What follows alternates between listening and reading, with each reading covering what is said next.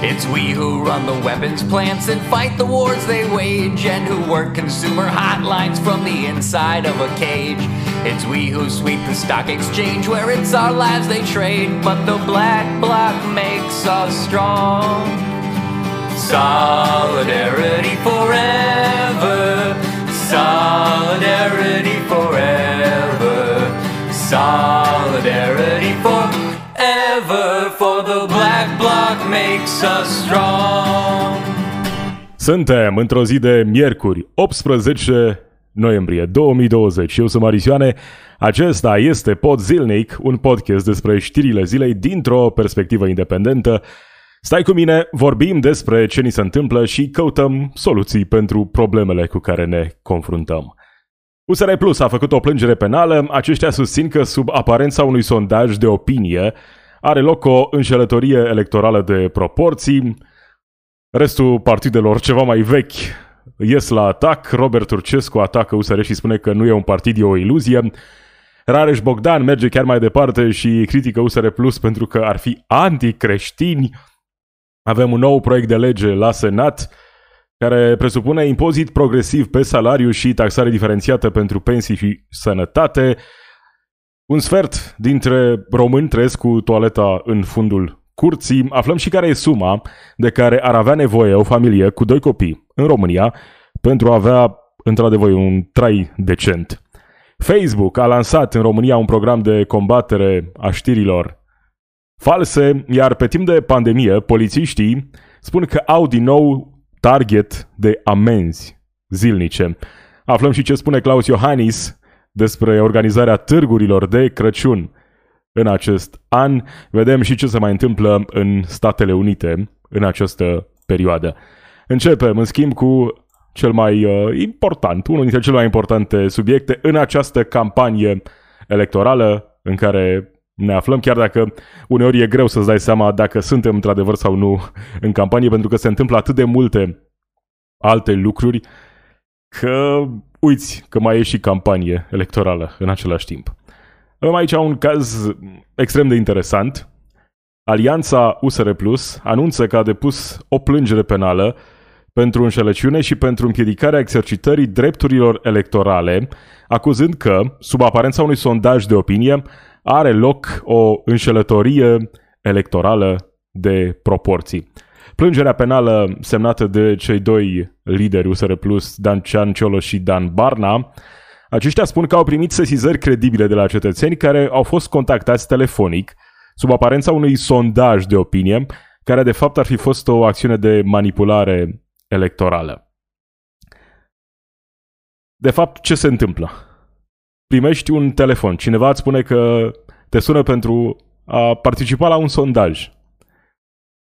Numai că în timpul acelei convorbiri telefonice ți se prezintă tot felul de informații false despre un anumit partid, în cazul ăsta USR+.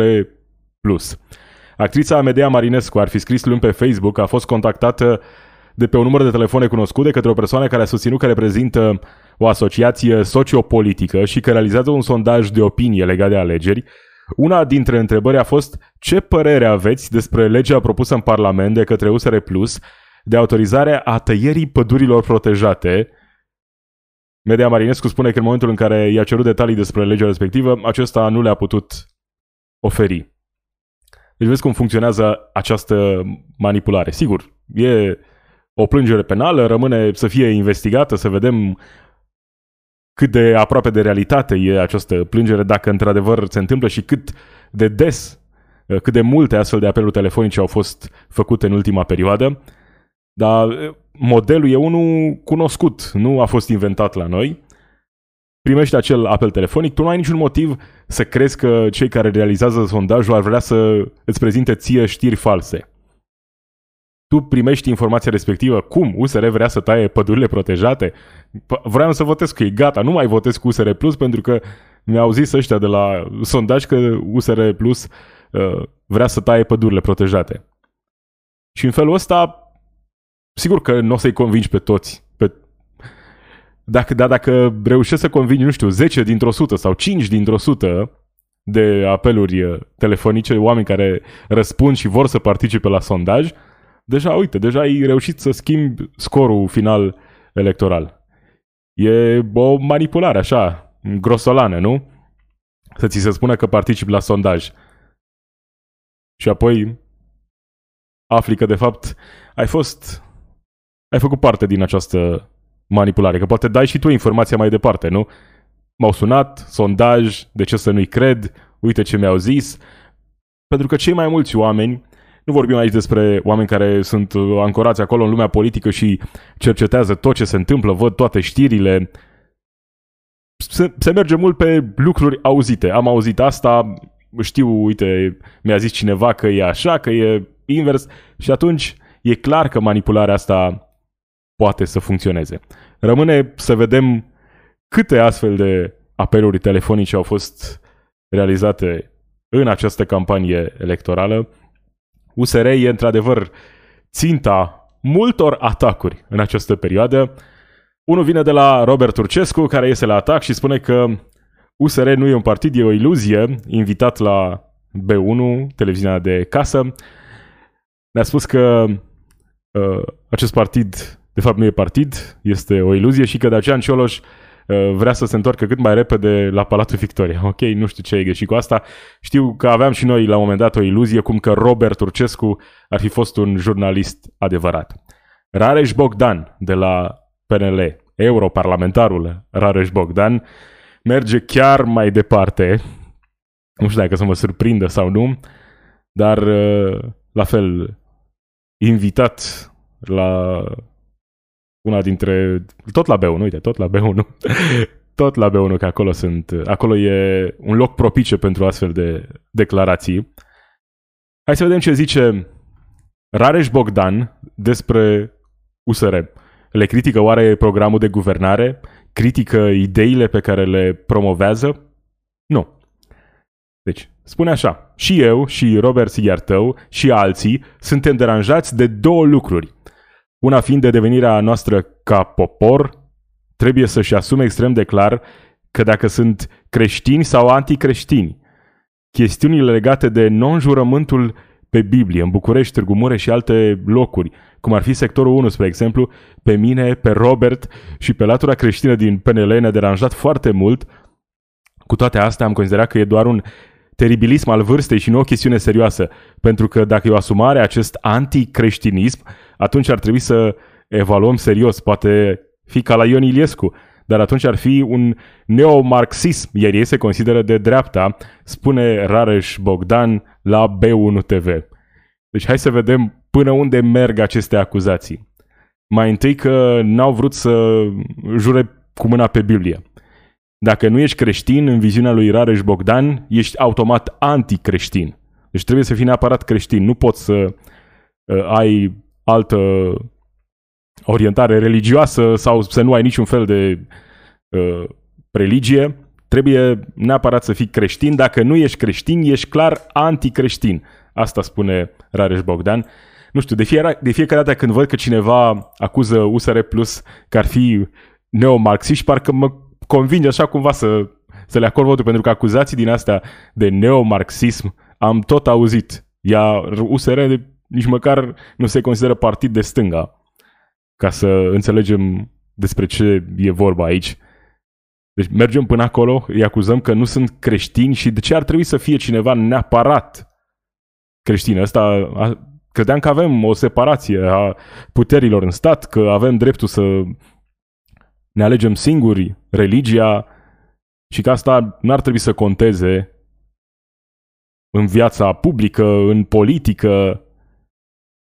Mai important e ceea ce îți propui să faci ca politician, valori morale pe care le ai indiferent de religie.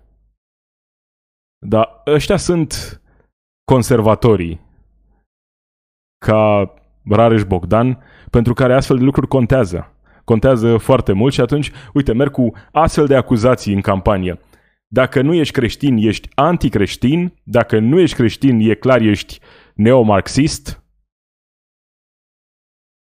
De unde vin toate acuzațiile astea? Pentru că așa se comportă conservatorii peste tot prin lume. Dacă nu ești 100% de partea lor, e clar, ești împotriva creștinilor, împotriva poporului și ai o viziune neomarxistă asupra lumii, nu? Astea sunt problemele cu care ne confruntăm noi acum. Despre asta vorbește Rareș Bogdan în campania aceasta electorală. Despre faptul că câțiva oameni de la USR Plus n-ar fi jurat cu mâna pe Biblie. Asta e problema pe care o avem acum. Pe asta trebuie să ne concentrăm acum.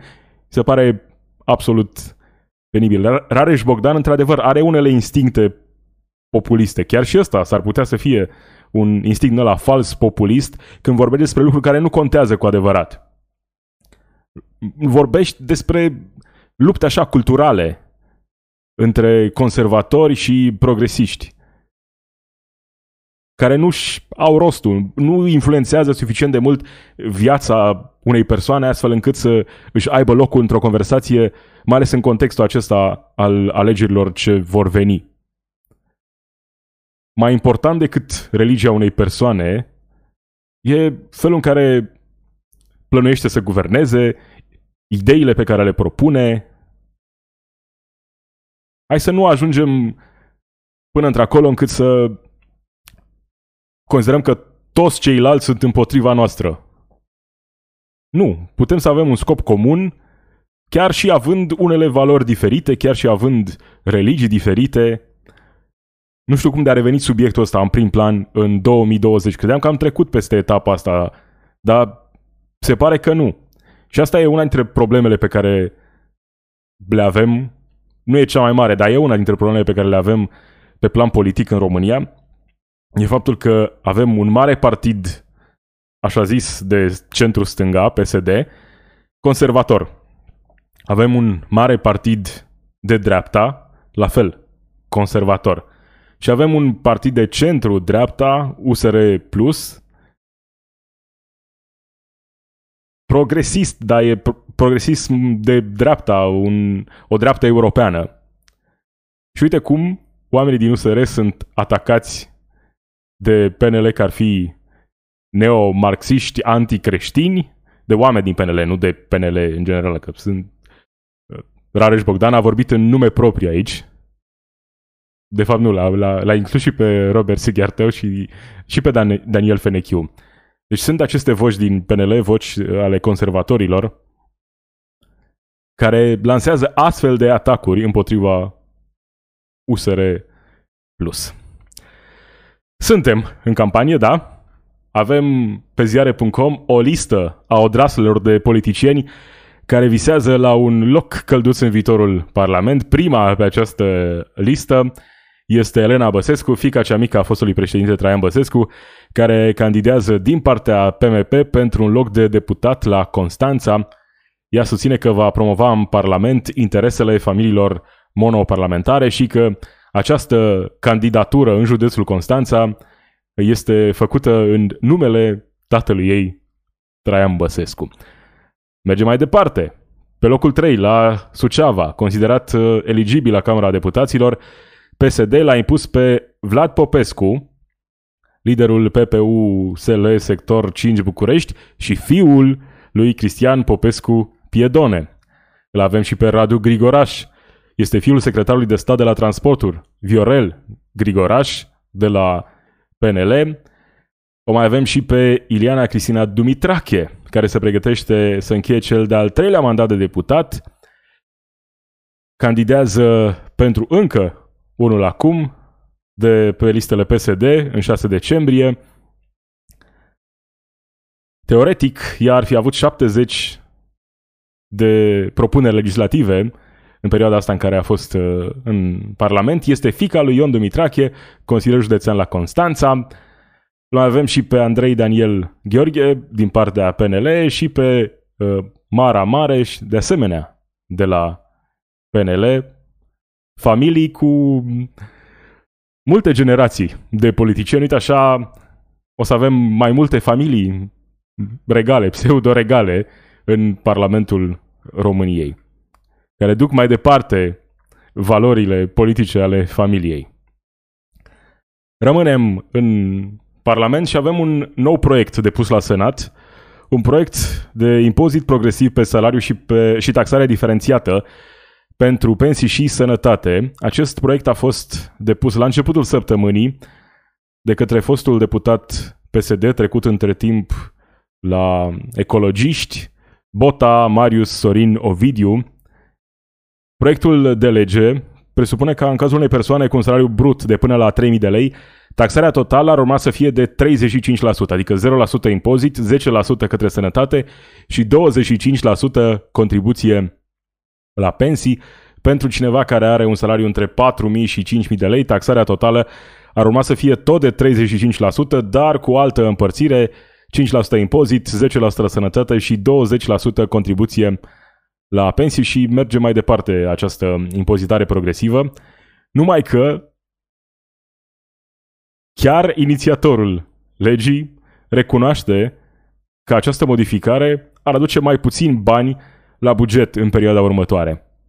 Sigur, putem propune un astfel de proiect după modelul altor țări europene, mai de succes decât noi, model de impozitare și taxare progresivă, care poate aduce mai mulți bani la buget și poate măcar să înceapă cumva să reașeze lucrurile astfel încât diferențele astea mari dintre oamenii care câștigă bine și foarte bine și oamenii care de-abia își duc traiul de pe o zi pe alta, să devină ceva mai mici, să nu mai, fie, să nu mai fim pe primul loc sau pe primele locuri în Europa la acest capitol. Diferențe mari între bogați și săraci impozitul și taxarea diferențiată, impozitarea progresivă, ar putea juca un rol important în acest proces de reașezare a lucrurilor. Un proces care implică multă solidaritate din partea populației, asta e clar, dar la fel de clar e și faptul că acest proiect nu e unul care merită prea multă atenție, pentru că dacă te uiți pe date, vezi că nu ajută, de fapt, pe nimeni și în plus mai aduce și o potențială gaură la buget, cel puțin în primii ani, așa cum uh, recunoaște chiar inițiatorul proiectului. Venitul ar putea scădea la buget cu 5 până la 7%. Dacă acest proiect ar deveni lege, nu va deveni lege cel mai probabil, dar e important să vedem că ideea de bază, impozitarea progresivă, nu e una greșită. Dar trebuie să vii și cu soluții. E în regulă să spui că un om care are salariu minim, cum e propunerea USR Plus, să nu plătească impozit. Pentru că în felul ăsta va avea mai mulți bani, va trăi puțin mai bine și va ajuta și economia, pentru că va cheltui acei bani și va susține, clar, micile afaceri, marile afaceri, cu banii aceia în plus pe care îi va primi în fiecare lună. Măsură bună, dar hai să nu uităm de buget, pentru că dacă aceste măsuri duc la mai puțin bani adunați la buget, va trebui să începem să tăiem. Și de unde tăiem? Tăiem de la sănătate? Tăiem de la educație? Nimeni nu vrea asta, pentru că acele domenii sunt deja, cum am tot vorbit, sunt deja defavorizate. Deja cheltuim mult mai puțin decât cheltuie procentual alte țări din Uniunea Europeană. Și atunci nu putem să ne permitem să mai tăiem din banii pe care îi primesc chiar și în momentul de față aceste domenii atât de importante. Un astfel de proiect de lege care presupune impozitarea progresivă și taxare diferențiată trebuie să vină și cu soluții mai clare și poate cu o diferențiere mai mare între nivelurile de venit și să vedem ce ar trebui să facem și acolo la impozitarea dividendelor, da?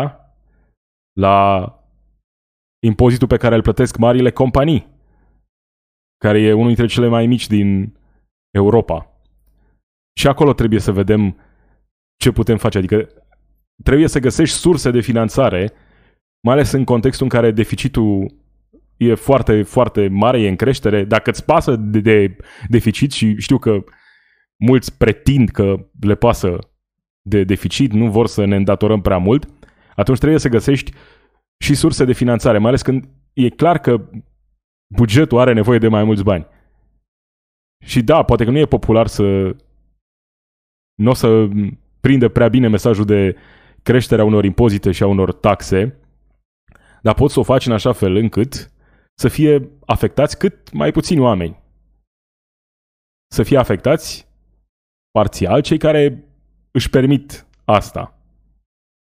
cred că un astfel de mesaj ar prinde, dar nu l-am văzut promovat, cel puțin nu în această campanie electorală. Proiectul ăsta, te-am zis, merită vorbit de el doar în contextul în care ideea de bază are o anumită valoare, proiectul în sine nu. Nu va fi niciodată transformat în lege. Care e situația cu care ne confruntăm? Ca să continuăm această conversație. Păi avem așa, 24,2% dintre locuitorii României trăiesc cu toaleta în fundul curții. Ponderea locuințelor care nu au toaletă în interior este de peste 10 ori mai mare decât media din Uniunea Europeană. România e singurul stat membru al Uniunii unde aproape un sfert din populație trăiește în locuințe care nu au toaletă în interior. Stăm ceva mai bine acum în 2019-2020 decât stăteam în urmă cu 10 ani, de exemplu, când eram pe la 40%. Dar asta nu înseamnă că lucrurile s-au îmbunătățit suficient de mult sau pentru suficient de mulți oameni. Și vezi, aici e problema, că poți să spui că nu-ți pasă de acești oameni și atunci, ok, nu trebuie să faci nimic, nu trebuie să iei nicio măsură, poți dormi liniștit noaptea. Dar dacă măcar o secundă pretinzi că-ți pasă de acești oameni, trebuie să vii cu soluții pentru acești oameni. Asta așteptăm de la clasa politică, soluții reale pentru a rezolva măcar câteva dintre aceste probleme în anii ce vor veni. Suntem acum încă la începutul acestei crize economice generată de coronavirus. E clar că lunile ce vor urma vor fi dificile. Dificile nu doar pentru noi, România. Dificile pentru multe alte țări chiar mai dezvoltate, mult mai dezvoltate decât noi. În momentul de față, cu salariul mediu din România, o familie nu poate trăi decent și vorbim despre salariul mediu. Avem un studiu care ne arată care e suma de care ar avea nevoie într-adevăr o familie cu doi copii în România pentru a avea un trai decent. 7272 de lei pentru un trai decent, doi adulți și doi copii. Suma e cu 320 de lei mai mare decât cea de anul trecut. Corelația cu datele de la statistică arată cu, că o familie cu doi copii, în care ambii părinți au un salariu mediu pe economie de 3320 de lei net, este sub limita unui trai decent. Deci chiar și cei care beneficiază de acel salariu mediu de 3320 de lei se află sub limita aceea a unui, a unui trai decent. Valoarea coșului minim de consum pentru un trai decent pentru o familie de doi adulți și doi copii pentru septembrie 2020 e, cum spuneam, de 7278 de lei pe lună, în creștere cu 4,7% față de anul trecut.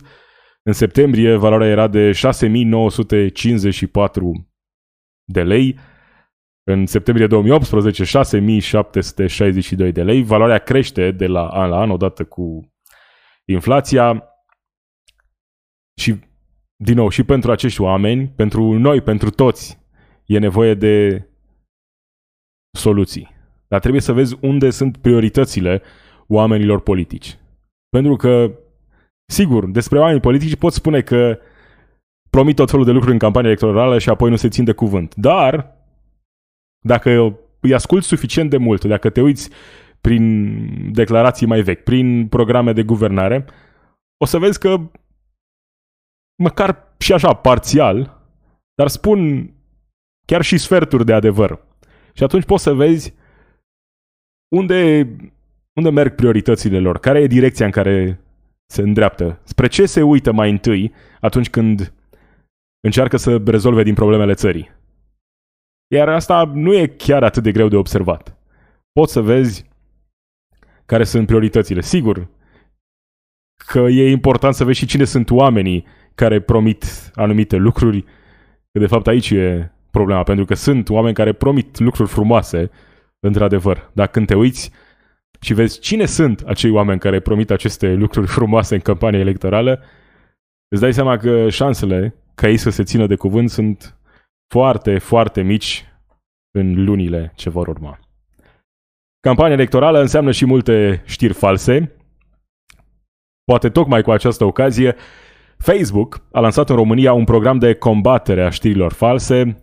Facebook a anunțat că lansează acest program de verificare a știrilor în parteneriat cu agenția de presă AFP. Prin intermediul acestui nou program, Facebook uh, plănuiește să reducă distribuirea de știri false și conținut inadecvat. Facebook spune că va eticheta știrile false, iar acestea pot fi retrogradate în newsfeed sau chiar eliminate cu totul. Atunci când un examinator al informației evaluează o postare ca fiind falsă, Facebook o va prezenta mai jos în newsfeed, reducând în mod semnificativ distribuția acesteia. Acest lucru împiedică răspândirea informației false și reduce numărul de oameni care o pot vedea. Până aici, sună bine, nu? Numai că ne confruntăm cu următoarea problemă. Cine decide care sunt informațiile false și care nu sunt informații false? Sigur că uneori e evident, sunt teorii conspiraționiste care sunt evident false și e foarte bine că Facebook se implică să le eticheteze ca fiind așa cum sunt. Adică știri false. Dar nu toate știrile sunt la fel de ușor de analizat uneori prezintă jumătăți de adevăr sau pleacă de la un adevăr, iar concluzia e una falsă. Și atunci lucrurile devin mai complicate, pentru că în acest moment, rețelele acestea de socializare, cum e Facebook, cum e Twitter, dar Twitter nu e la fel de important în România, au o putere foarte, foarte mare. Cei mai mulți oameni își iau informațiile de acolo, de pe rețele de socializare. Și atunci puterea lor este una uriașă, pentru că ei hotărăsc ce vedem de fapt. Acel algoritm îți prezintă știrile pe care oamenii de la Facebook au decis că algoritmul ar trebui să le prezinte. Scopul, e, scopul lor e clar. Vor să stai cât mai mult timp pe site-ul respectiv, în aplicația respectivă. Numai că și puterea pe care o au e una foarte mare. De aici poate că ar trebui reglementat cumva acest domeniu, care a devenit foarte important. Sigur că la început Facebook-ul nu juca un rol atât de important, era ceva relativ nou, un concept nou, dar astăzi rolul acestor, acestor rețele de socializare e mult prea important ca să nu existe niște reguli pe care societatea să le impună și să nu mai să nu ne bazăm pe faptul că ei vor fi corecți și că vor prezenta știrile așa cum sunt, false sau reale. În acest context, șefii rețelelor de socializare, Twitter și Facebook, au fost din nou audiați în Senatul American și și-au apărat imparțialitatea politică. Dorsey de la Twitter spune că regulile noastre nu sunt bazate pe vreo ideologie, iar Mark Zuckerberg spune că el nu vrea să fie un arbitru al adevărului, numai că este deja un arbitru al adevărului. Sunt foarte multe controverse legate de felul în care Facebook și Twitter au ales să gestioneze această criză a informațiilor false care se tot propagă pe rețelele de socializare. A fost un caz recent pe Facebook când uh, unul dintre foștii consilieri ai președintelui Donald Trump uh, a făcut așa o, o glumă proastă în care spunea că uh, doctorul Fauci ar trebui decapitat. Probabil că a fost o glumă, nu a fost ceva serios. Ei bine, oamenii care au vorbit despre acest subiect, deci nu oameni care au promovat ideea, s-au ales cu demonetizare pe Facebook, canale serioase care prezintă analiză politică în America. Iar Mark Zuckerberg l-a apărat pe acest consilier spunând că nu a încălcat suficient de mult regulile Facebook astfel încât să se aleagă cu o banare, cu o înlăturare de pe Facebook. Deci regulile nu sunt așa atât de clare. Nu vrea să fie un arbitru al adevărului, e deja un arbitru al adevărului și cred că se simte foarte, foarte confortabil în poziția asta în care e acum despre rolul rețelelor de socializare va trebui să mai tot vorbim. Pentru că nu, pot fi, nu poate fi ignorată puterea pe care o au. Și atunci, în societățile civilizate, sigur că instinctul e să nu-ți dorești implicarea autorităților a guvernului în gestionarea internetului. Dar care e opțiunea pe care o ai? Să lași marile corporații să facă asta. Acolo unde chiar nu ai nimic de spus, nu că la nivel de autorități vocea noastră e auzită întotdeauna. Dar măcar acolo ai opțiunea din când în când să-i mai votezi, să nu le acorzi votul, să mai protestezi și să te ia cineva în seamă.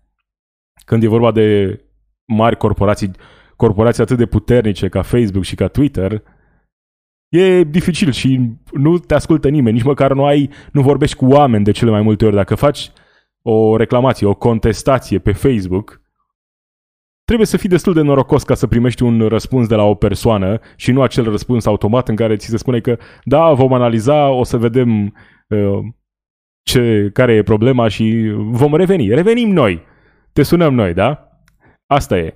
Avem nevoie de soluții pentru că genul ăsta de probleme nu se vor rezolva de la sine.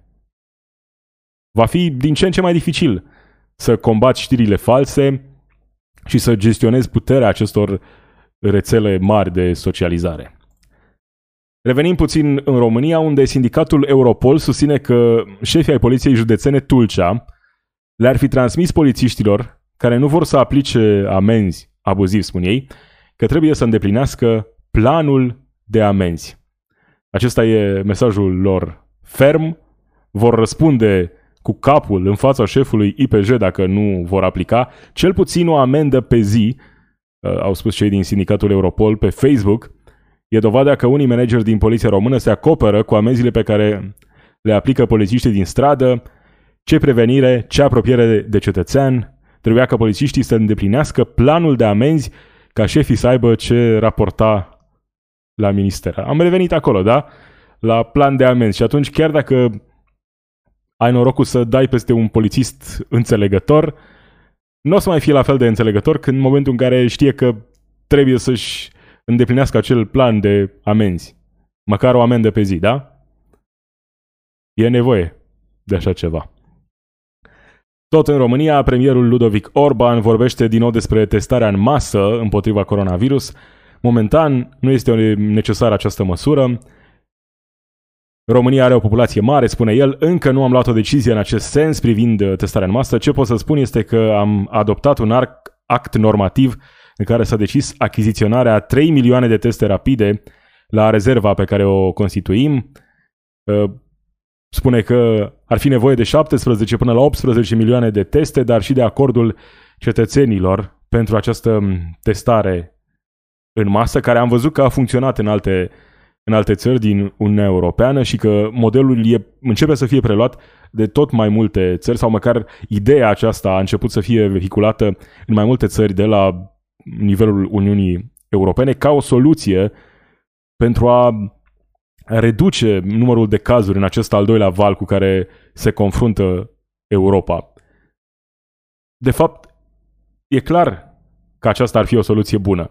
Mai că Ludovic Orban ne spune care e de fapt problema. Problema e legată de bani, e o problemă și logistică și atunci asta e problema. E, e greu. Sigur. E greu să fii cel care ia decizii, e greu să fii la guvernare. În același timp, vine cu vestea uh, rectificării bugetare, banii plus pentru sănătate.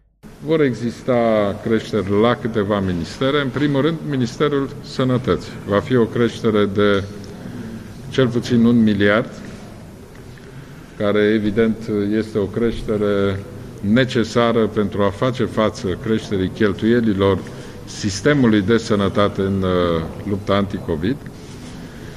De asemenea, vom avea o creștere la investiții. Era și aiurea să nu fie bani în plus pentru sănătate, dacă nici pe pandemie, pe timp de pandemie, nu-ți pasă de sănătate, da, situația ar fi fost cu adevărat gravă. Și o veste care pare bună, hai să nu ne îmbătăm acum cu apă rece, dar avem un studiu care ne spune că imunitatea la SARS-CoV-2 ar putea dura ani de zile. Această veste vine de peste ocean. Noile date arată că la 8 luni după infectarea cu SARS-CoV-2, majoritatea persoanelor recuperate au suficiente celule imunitare pentru a se apăra de virus, numărul celulelor scade într-un ritm lent, Astfel, ele pot rămâne în organism pentru mult timp. Rezultatul reflectă o altă descoperire recentă.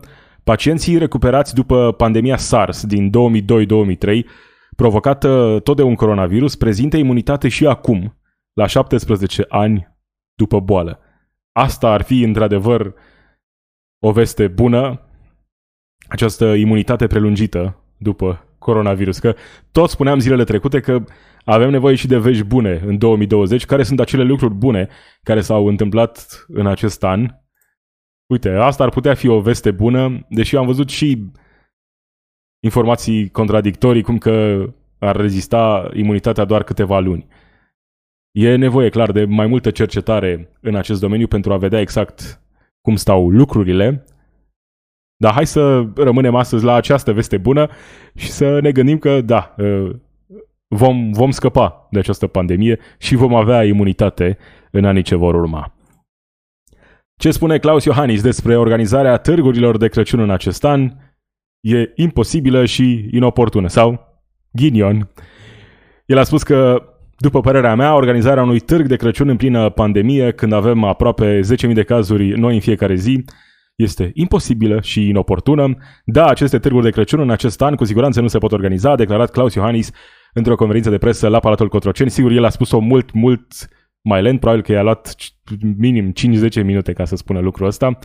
Sărbătorile vor avea loc așa cum au avut loc în fiecare an, fiindcă sunt sărbătorile noastre, însă în acest an vor fi sub semnul pandemiei, Asta însemnând că vor trebui respectate toate măsurile care sunt, vor fi în vigoare la momentul respectiv, spune Claus Iohannis.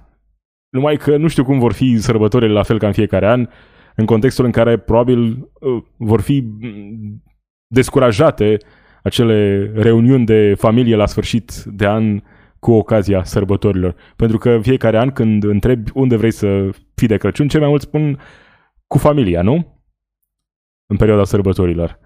Numai că anul ăsta va fi ceva mai greu, va fi și greu de respectat restricțiile, de respectat toate restricțiile care vor veni în perioada următoare. Hai, cu încă o veste bună, da? România s-a calificat la campionatul european de fotbal sub 21 de ani după 1 la 1 cu Danemarca.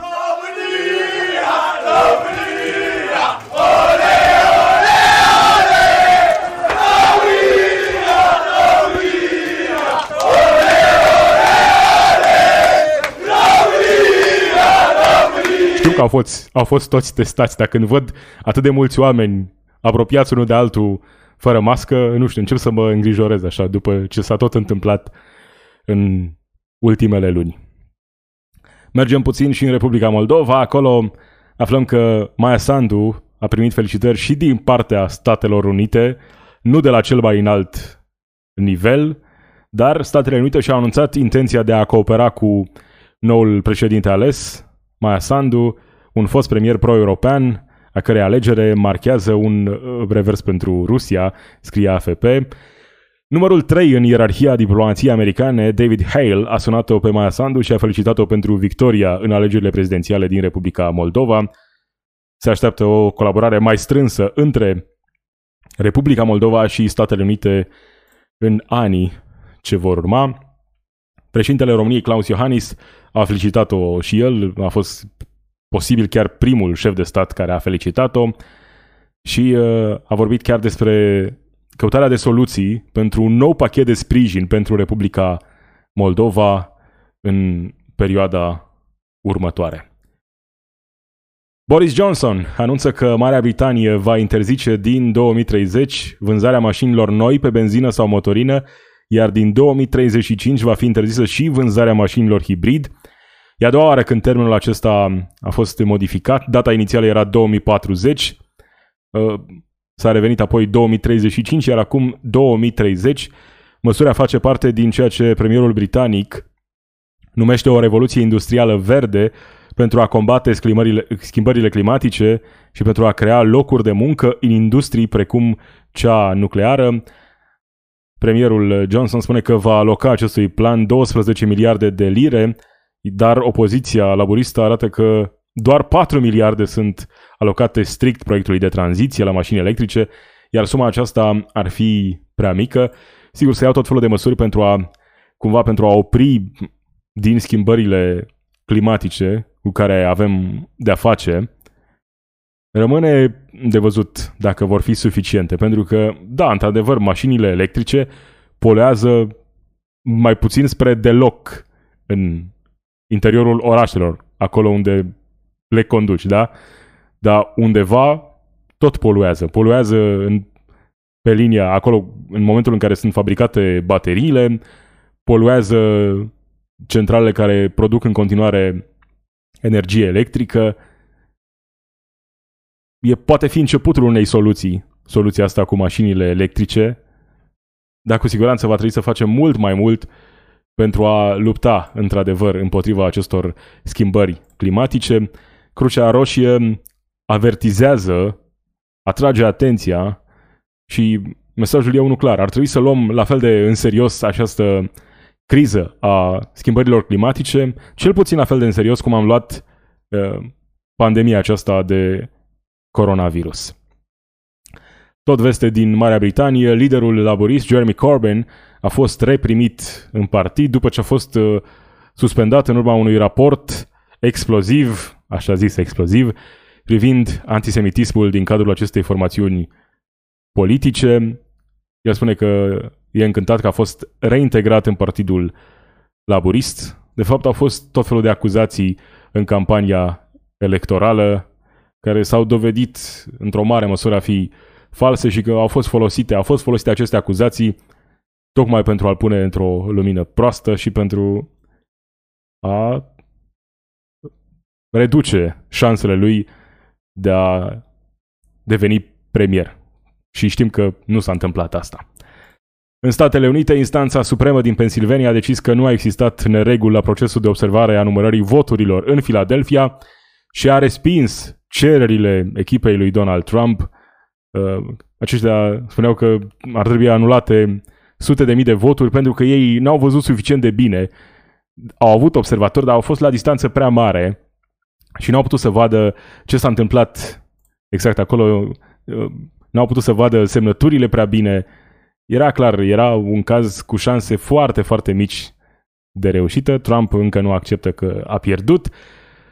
Plănuiește să retragă parțial trupele din Afganistan și Irak. L-a concediat și pe șeful Agenției pentru Securitate Informatică. L-a concediat pe Twitter după ce acesta ar fi spus că aceste alegeri, alegerile prezidențiale și uh, alegerile din Congres, din Senat, în 2020 au fost printre cele mai sigure din istoria Statelor Unite, pentru că s-au desfășurat după un alt format, cu mulți oameni care au votat înainte de ziua alegerilor în persoană sau înainte de ziua alegerilor prin poștă.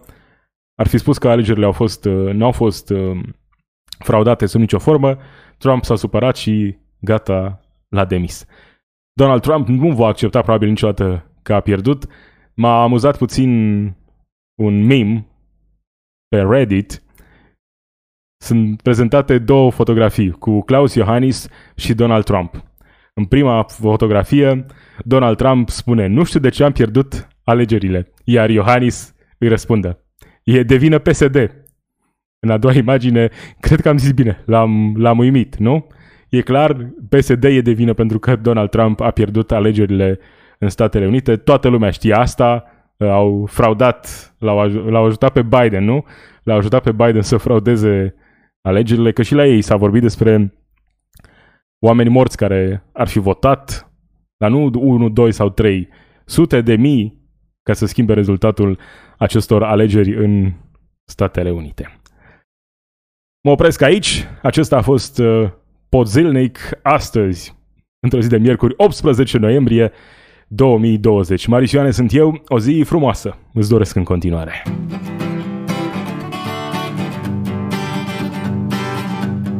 It's we who run the weapons plants and fight the wars they wage, and who work consumer hotlines from the inside of a cage. It's we who sweep the stock exchange where it's our lives they trade, but the black bloc makes us strong. Solidarity forever, solidarity forever, solidarity the black block makes us strong.